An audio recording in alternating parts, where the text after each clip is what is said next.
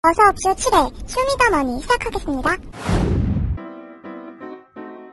너무 많아도 고민이라지만 저는 많아 본 적이 없어서 잘 모르겠네요. 늘 없어서 문제거든요. 뭔지 아시겠죠? 바로 돈입니다. 재테크책, 부자 되는 법을 알려준다는 자기개발서뿐만 아니라 수많은 문학 작품들에서 돈은 인간을 움직이는 가장 강력한 원동력으로 등장합니다.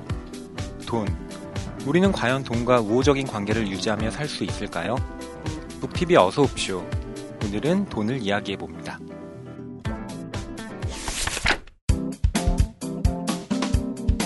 안녕하세요. 어서 옵쇼 시즌 2 박수진. 김현진. 허입니다. 네, 저희가 지난번에 정말 빡센 녹음을 했잖아요. 아시는 분은 아시겠지만 저희가 무려 3편을 한꺼번에 녹음을 했거든요. 다행히 효과가 좀 있었던 것 같아요. 네, 박범신 작가님 덕분에 저희 순위가 굉장히 많이 올라간 것 같아요. 작가님 안 돼. 작가님 최고예요. 어, 사실 저는 그 문단에 원로 선생님을 뵈서 어, 굉장히 긴장하셨잖아요. 어, 긴장했거든요. 근데 현진 씨가 살리셨어요. 아, 대활약을 아주 그냥. 이거 그냥 막 지르기? 막 은교 안 읽고. 김금교라고 불러주세요. 아, 전 현진 씨 정말 우리 어서옵쇼의 보배예요.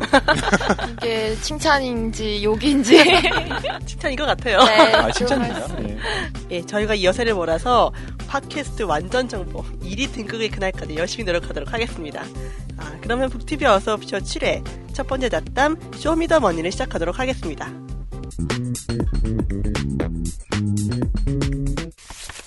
북TV 어서옵쇼 7회 첫 번째 잡담 쇼미더머니란 주제로 이야기 나눌 건데요. Show Me the Money 이 제목 참 잘 정한 것 같아요. 허희 평론가님. 아, 예. 이게 뭔가 게임과 관련된 말이라면서요. 전 모르는데. 어, 스타크래프트라고요. 제가 중학교 때 심취했던 어, 그 전략 시뮬레이션이 있습니다. 아, 지금은 안 하시나요? 나왔죠. 지금은 안 하시나요? 아, 지금은 예, 지금은 안 해요. 사실 이게 그 제리 맥과이어라는 영화에서 음. 탐 크루즈가 소리를 막 지르잖아요. 돈 좀 달라. 그런 뜻 아닌가요? 어, 그렇죠. 그 제리 맥가이어가 얘기하는 건 아니고요. 네. 그 선수가 얘기하죠. 나에게 선수가? 돈을. 아, 어, 그 흑인 어, 그 선수가 에이전트. 자기한테, 네. 에이전트한테 나에게 돈, Show Me the Money 막 이런 식으로. 돈을 보여줘! 막 이런 거죠, 뭐. 네, 저희가 쇼미더머니라고 해서 좀 돈에 관련 얘기를 해볼 건데요. 현지 씨가 먼저 SNS상에서 돈과 관련된 이야기를 모아오셨는데요. 어떤 거 얘기가 나오던가요? 요즘 굉장히 불황이잖아요. 네. 그래서 작년에 힐링이 유행한 것도 사실 이런 불황 경제 속에서 받는 스트레스를 해소하기 위해서 여러 가지 트렌드가 나타났던 거더라고요. 그리고 우리나라를 살펴보면은 뭐 집, 연관 키워드로 집이 제일 먼저 나왔었는데, 하우스 푸어. 그렇죠. 하우스푸어. 집은 있는데 돈은 없는 사람들. 가까이에 있어요. 한번 가까이에 있어요. 어디에 있나요?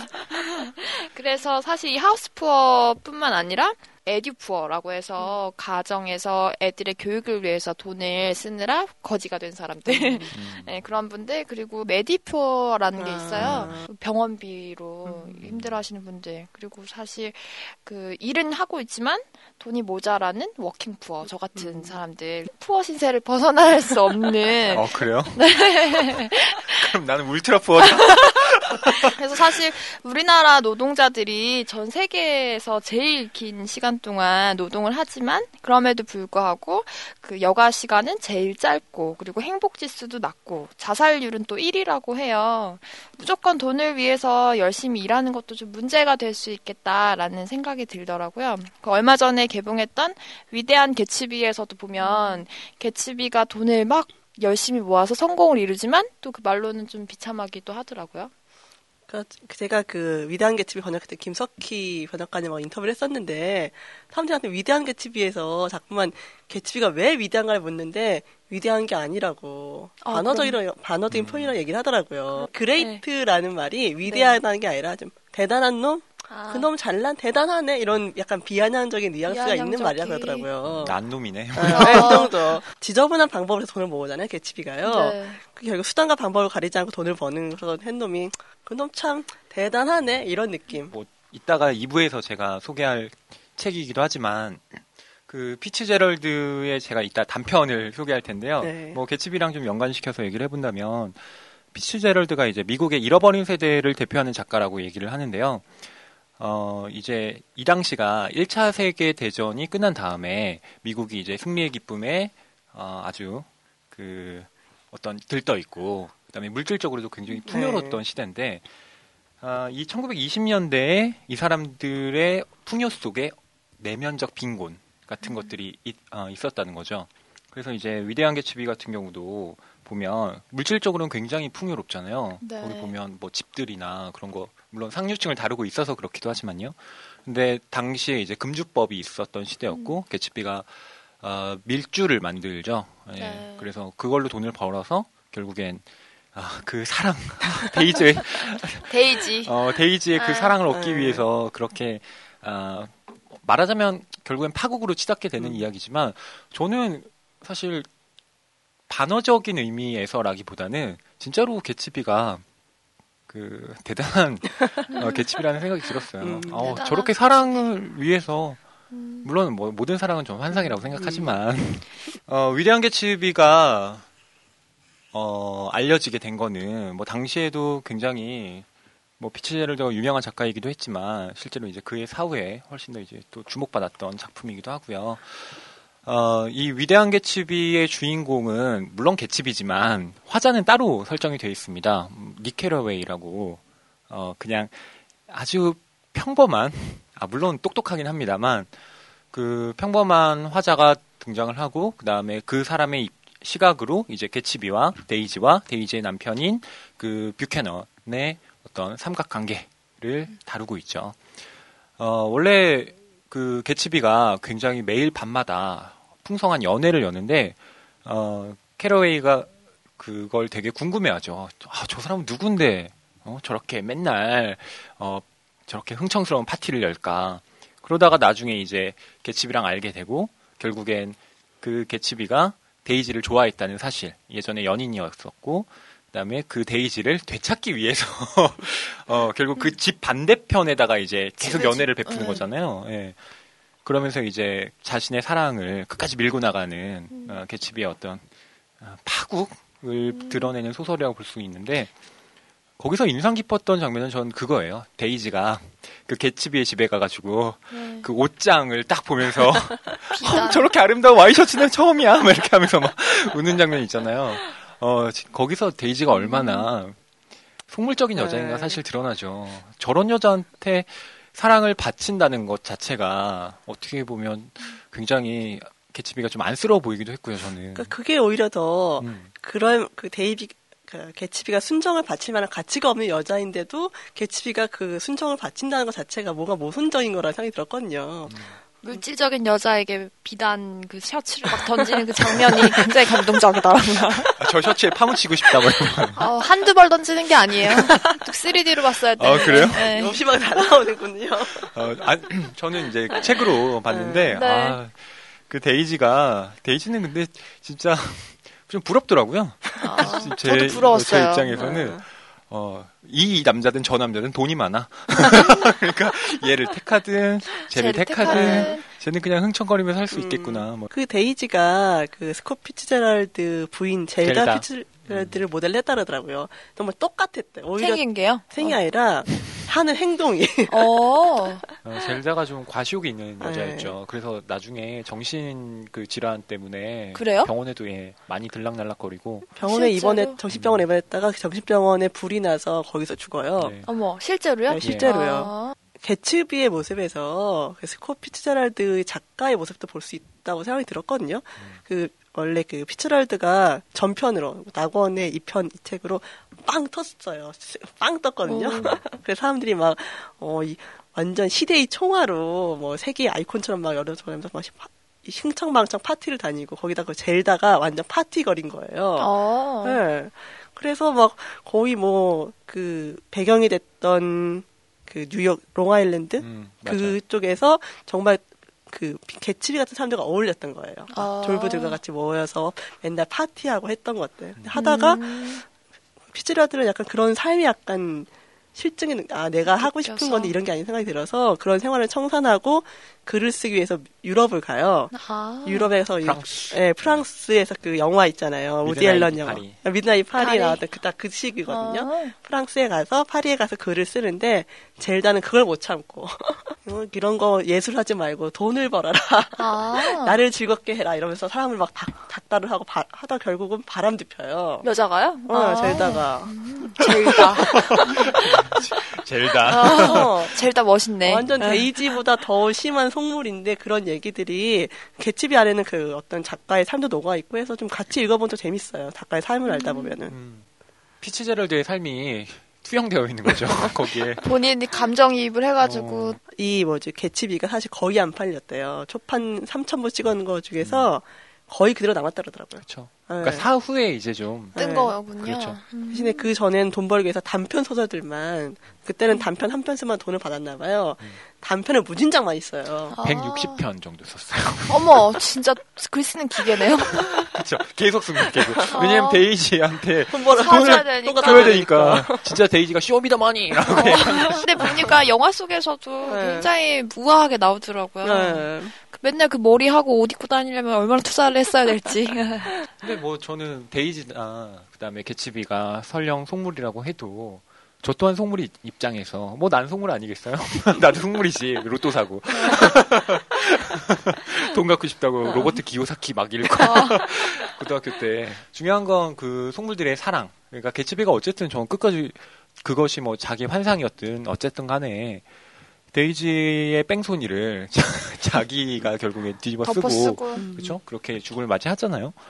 그렇게 전 그 사랑 하나를 그리고 순정을 지켜온 개츠비가 멋있다는 생각도 솔직히 들더라고요. 그리고 결, 그 결말 부분이 뭔가 반전과 음. 순식간에 네. 무언가를 던져주잖아요. 뭔가 되게 허망하다는 느낌? 모든 것이 허망하게 사, 사그라들잖아요. 음. 그렇게 개츠비가 그 하나의 목표를 위해서 열심히 그 돈을 모았던 음. 부도 네. 순식간에 사라져버리고 음. 그 열정의 대상도 정말 너무 허망하게 떠나가 버리고 음. 그리고 개츠비 자체도 너무 허망하게 죽음을 맞이하고 나니까 모든 것들이 그 1920년대 미국의 그 물질주의처럼 모든 것이 한순간에 사라지는 그런 허망함 이런 느낌들이 책을 읽고 나서도 한동안 되게 약 먹먹하게 남았던 것 같아요. 요새 그 불황이잖아요. 전 세계적으로 뭐 미국뿐만 아니라 유럽 그리고 뭐 일본 같은 경우도 굉장히 불황 때문에 여러 가지 트렌드들이 나타나고 있었는데요. 요즘 보면 뭐 일본에서는 원코인 런치가 유행이라고 해요. 원코인 어. 하나로 점심을 해결하는 사람들이 늘어나고 있다고 해요. 우리나라에서도 천한 원짜리 한 장으로 네.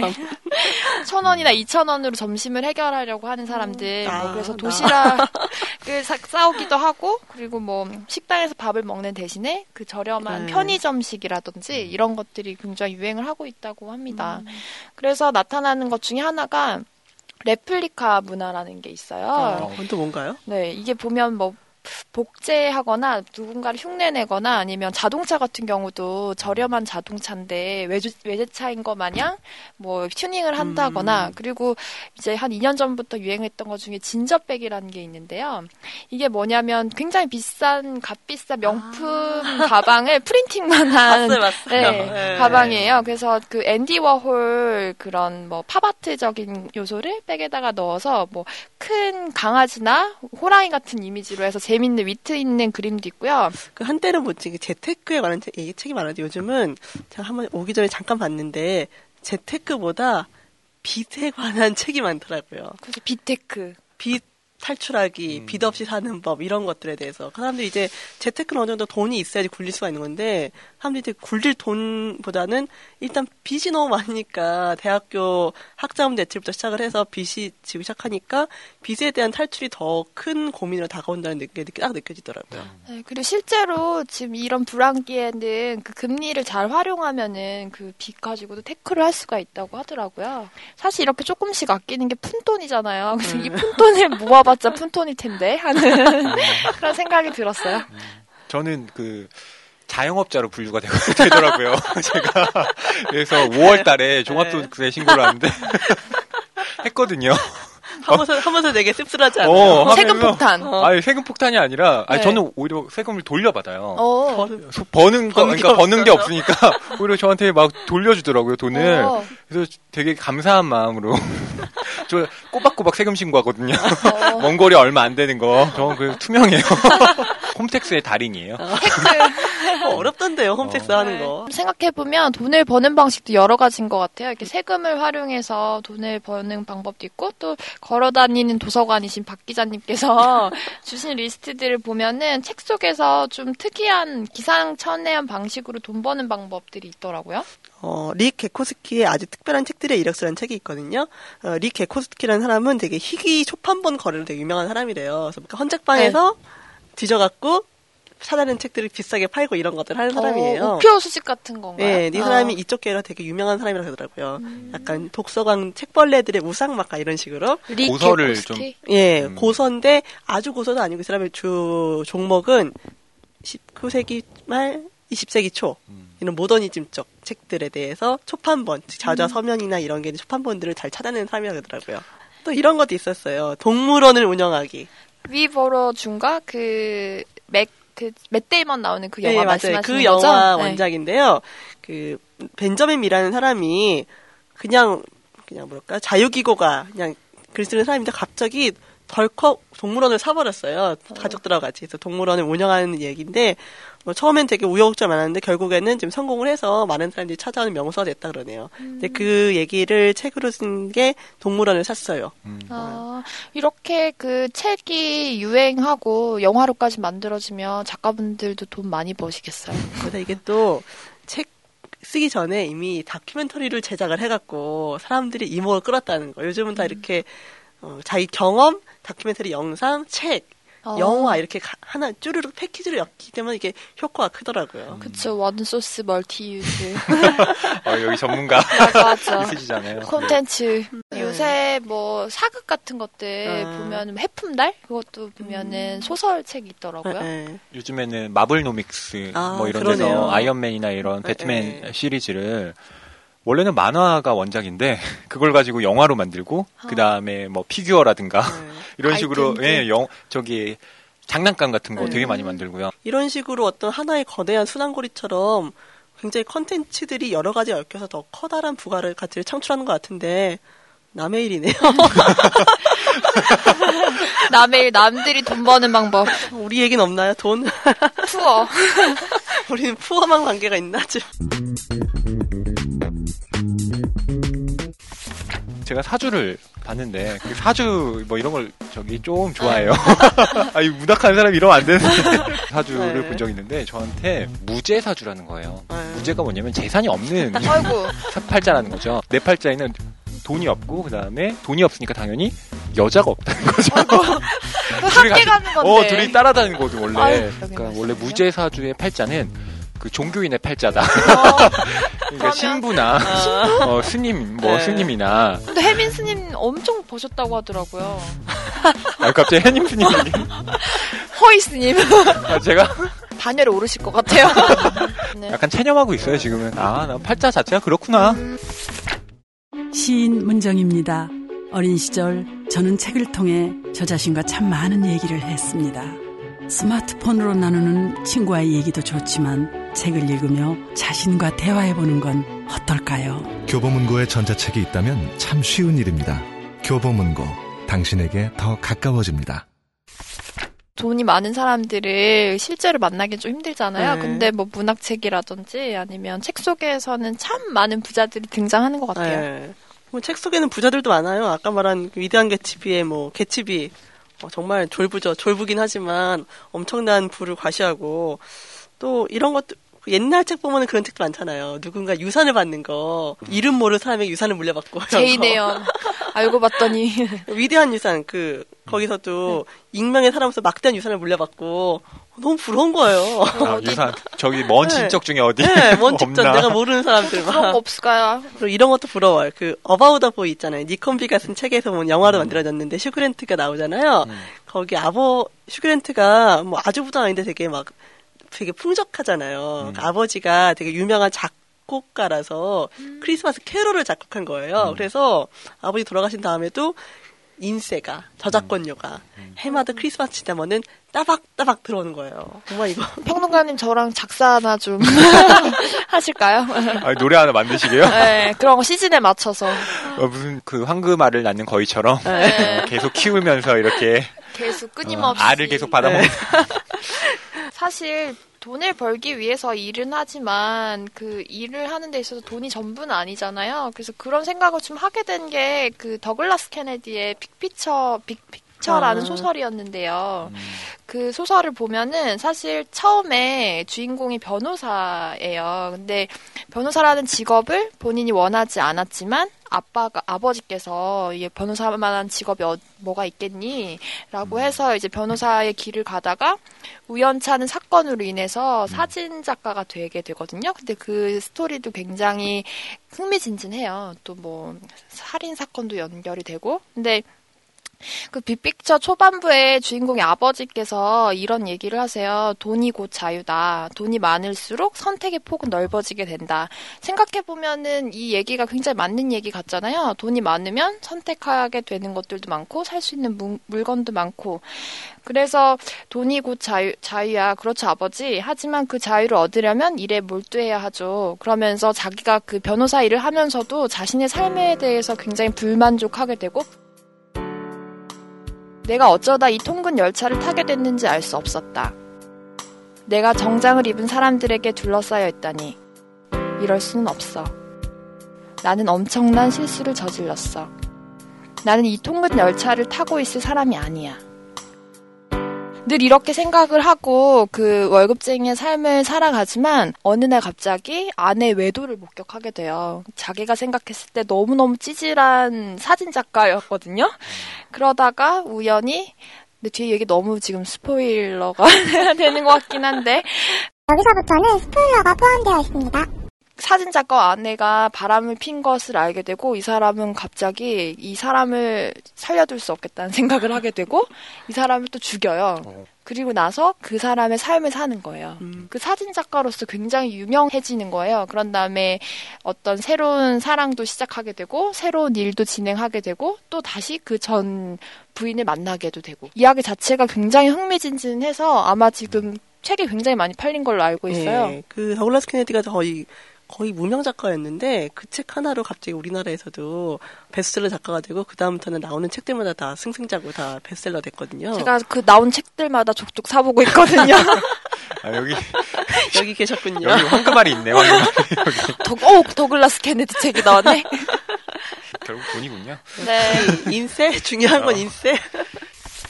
그 외국 작가들은 이렇게 베스트셀러로 어, 돈을 많이 버는 경우가 있었지만 우리나라 작가들의 경우에 딱히 돈을 많이 벌지는 못했던 것 같아요. 네. 특히 그 옛날에 옛날 작가들 있죠. 옛날 그러니까 네. 우리가 교과서에서 알고 있던 작가들 뭐 이를테면 이상이라든가 김유정 어, 같은 그런 분들은 항상 가난에 찌들어 살았죠. 어, 어. 그래서 그 편지랑 수필이랑 이런 걸 읽는데 가슴이 너무 짠한 거예요. 어, 나한테 내가 나의 지금 현재 상황에 감정이입이 돼가지고 어머 뭐 그 이상은 뭐 다 아실 거고요. 김유정은 봄봄하고 네. 동백꽃이라는 소설 점순이 음. 나오는 그 소설 아시죠?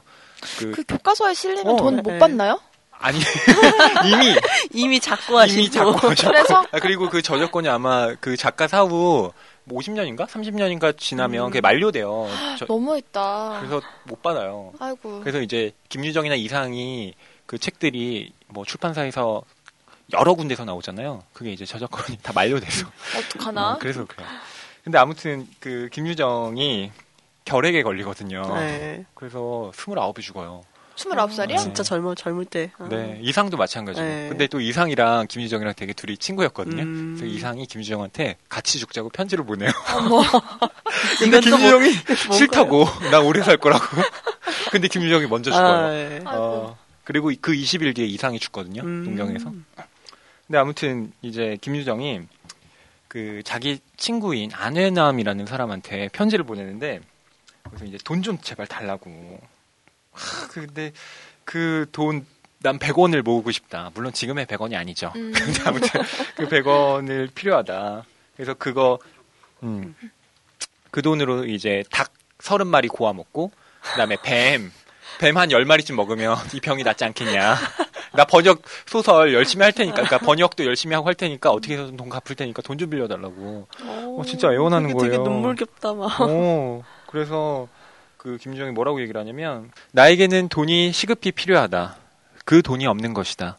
내가 돈 100원을 만들어 볼 작정이다. 동물을 사랑하는 마음으로 네가 좀 조력하여 주기 바란다.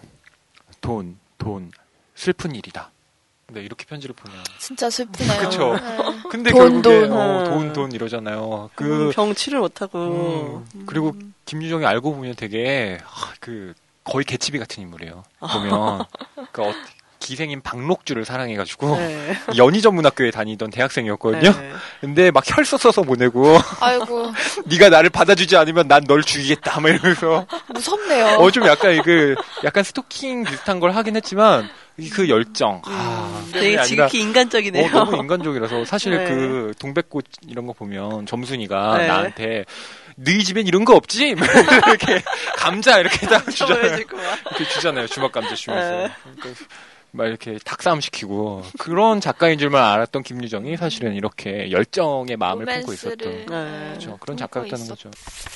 근데 SNS에서 돈 관련된 책이 뭐가 있을까 물어봤을 때 많- 사람들이 재테크 관련된 책들을 많이 읽게 해주시더라고요. 뭐 20대 재테크에 미쳐라, 회계 천재가 된 홍대리, 뭐 화폐 전쟁 같은 중국 경제나 뭐 다른 나라 경제에 관련된 책도 있었고요. 또 한 가지가 제- 저도 옛날에 읽었었던 책인데 부자 아빠 가난한 아빠. 로버트 기요사키. 네. 그분이 그 세금 때문에 파산 신고도 하셔가지고 그때 한동안 음. 이슈가 되기도 네. 하시잖아요. 제가 그 책을 다 샀거든요. 부자 아빠가 되시려고요? 어, 아 제가 그 언제 읽었냐 고등학교 때 접해가지고 나 나도 한번 부자가 돼봐야겠다. 어, 되게 의외네요. 아니 고등학교 때. 그렇죠 마. 어쩌다 대학 가서 바뀌신 거예요? 아니 근데 아니 부자가 돼봐야 되겠다라는 건 사실 그런 마음 지금 없으시잖아요. 지금 없죠. 지금은 어떻게든 살아야겠다. 이런 생존의 어떤 개념으로 바뀌었고요. 그 책 샀다가 결국엔 다시 다 중고 책방에 팔아 넘겼어요. 아, 나하고 도저히 네. 상관없는 아, 상관없는. 얘기다라고 생각했고 이렇게 그 알랭드 버튼한 인생학교 시리즈 중에서 이 돈에 관한 책도 있었거든요. 근데 그 책의 부제가 돈에 관해 덜 걱정하는 법 이런 거예요. 근데 거기 나오는 얘기들이 뭐 돈 많이 버는 건 아니고 돈에 관해서 여러 사- 사- 사건 여러 가지 문제점을 얘기하면서 뭐 돈을 벌려면 10년을 벌여야 하는가 아니면 뭐 돈과 긍정적인 관계를 맺는 법 아니면은 정말 나에게 필요한 돈은 얼마만큼인가 그거를 계산해 보는 거 음. 아니면 뭐 이런 것들을 할 얘기인데 보면 우리가 돈이 많이 벌 돈이 많으면 좋겠다는 생각을 하지만 정말 나에게 필요한 돈이 얼마만큼인지를 잘 모르는 것 같아요. 누군가는 뭐 명품백 없어도 사는 사람도 있고 그냥 요만큼만 있어도 소박하게 사는 사람도 있잖아요. 그게 뭐 돈이 많은 게 중요한, 아니라, 중요한 게 아니라 나한테 필요한 돈은 얼마만큼인지를 생각해 보는 게 더 중요한 것 같기도 하더라고요. 박수진 기자님은 얼마나 필요하세요? 빚만 갚으면 돼요. 빚만 갚으면 나는 아 빚만 갚으면 빚만 갚으면 자산이 많으셔서 어, 자산은 엄청 많은데 이게 다 부채라는 거. 괜찮아요. 로버트 기요사키가 얘기하기를 그 자산을 잘 굴리면 된대요. SNS에서 돈과 관련된 멘트들 살펴보니까요, 뭐 72만 단어 이상 걸리더라고요. 그래서 살펴보면은 그 1위가 좋아하다, 돈을 좋아하다라는 그런 긍정적인 말이었어요. 근데 반면에 2, 3, 4, 5위를 살펴보면 불법, 걱정, 충격, 멘붕 이런 부정적인 네, 마- 단어가 많았어요. 사실 그래서 보면 그 돈이라는 단어 자체가 약간 이제 애증의 관계인 것 같아요. 좋아하면서도 돈 때문에 슬프기도 하고 충격도 받고 멘붕이기도 하고 하는 것 같은데 어떻게 생각하세요, 평론가님?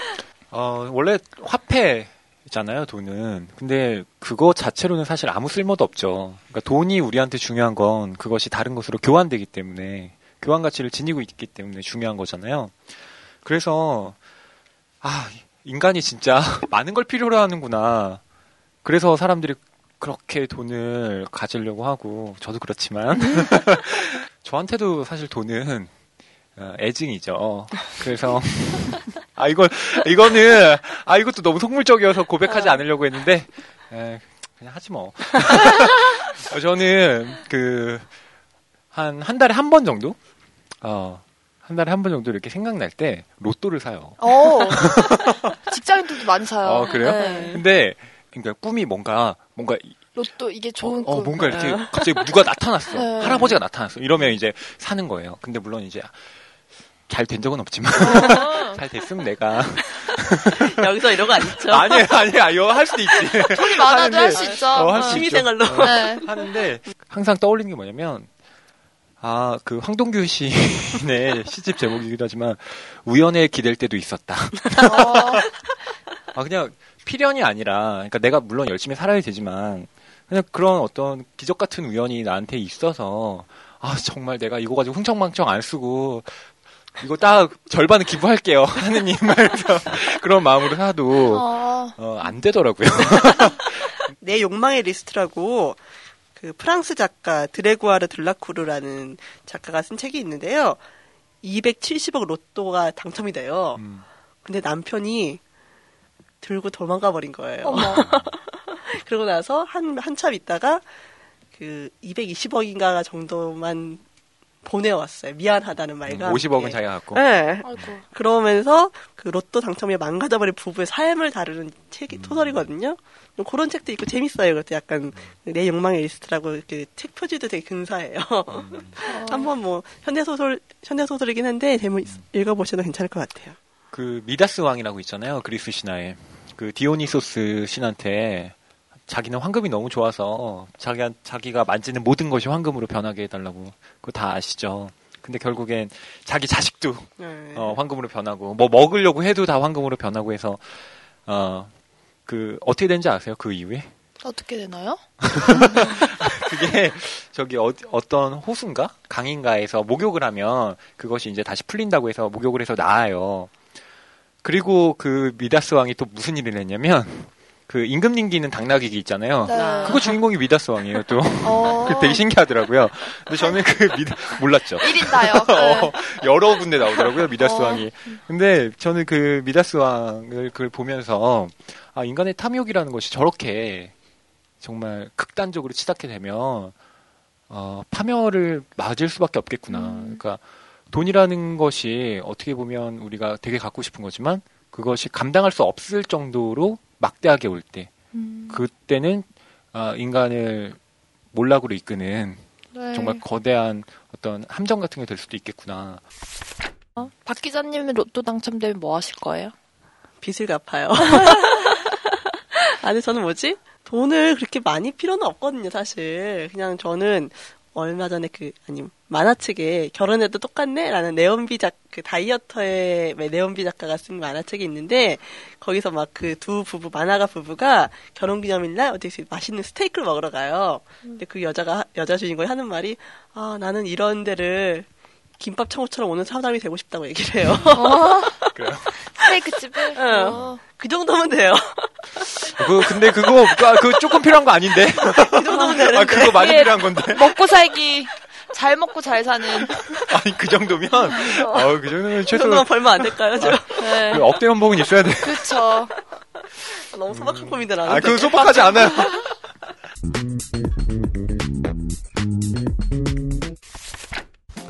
제가 저희가 지금까지 돈에 대해서 얘기를 해봤는데요. 정말 여러 가지 얘기가 나오네요. 근데 이렇게 하다 보니까 정말 돈을 좋아하면서도 싫어하는 이 마음들이 어쩔 줄 모르겠어요. 저도 돈 많이 벌고 싶어요 어, 벌고 싶긴 하지만 그렇다고 돈을 밝히는 거에 대해서 약간 꺼려하는 마음도 생기면서 예, 저희가 이 돈에 대한 얘기는 뭐 금방 끝날 것 같지는 않고요. 저희가 두 번째 잡담 시간에는 좀 더 심도 있게 각자가 돌라온 돈에 관한 책들을 가지고 얘기를 해보도록 하겠습니다.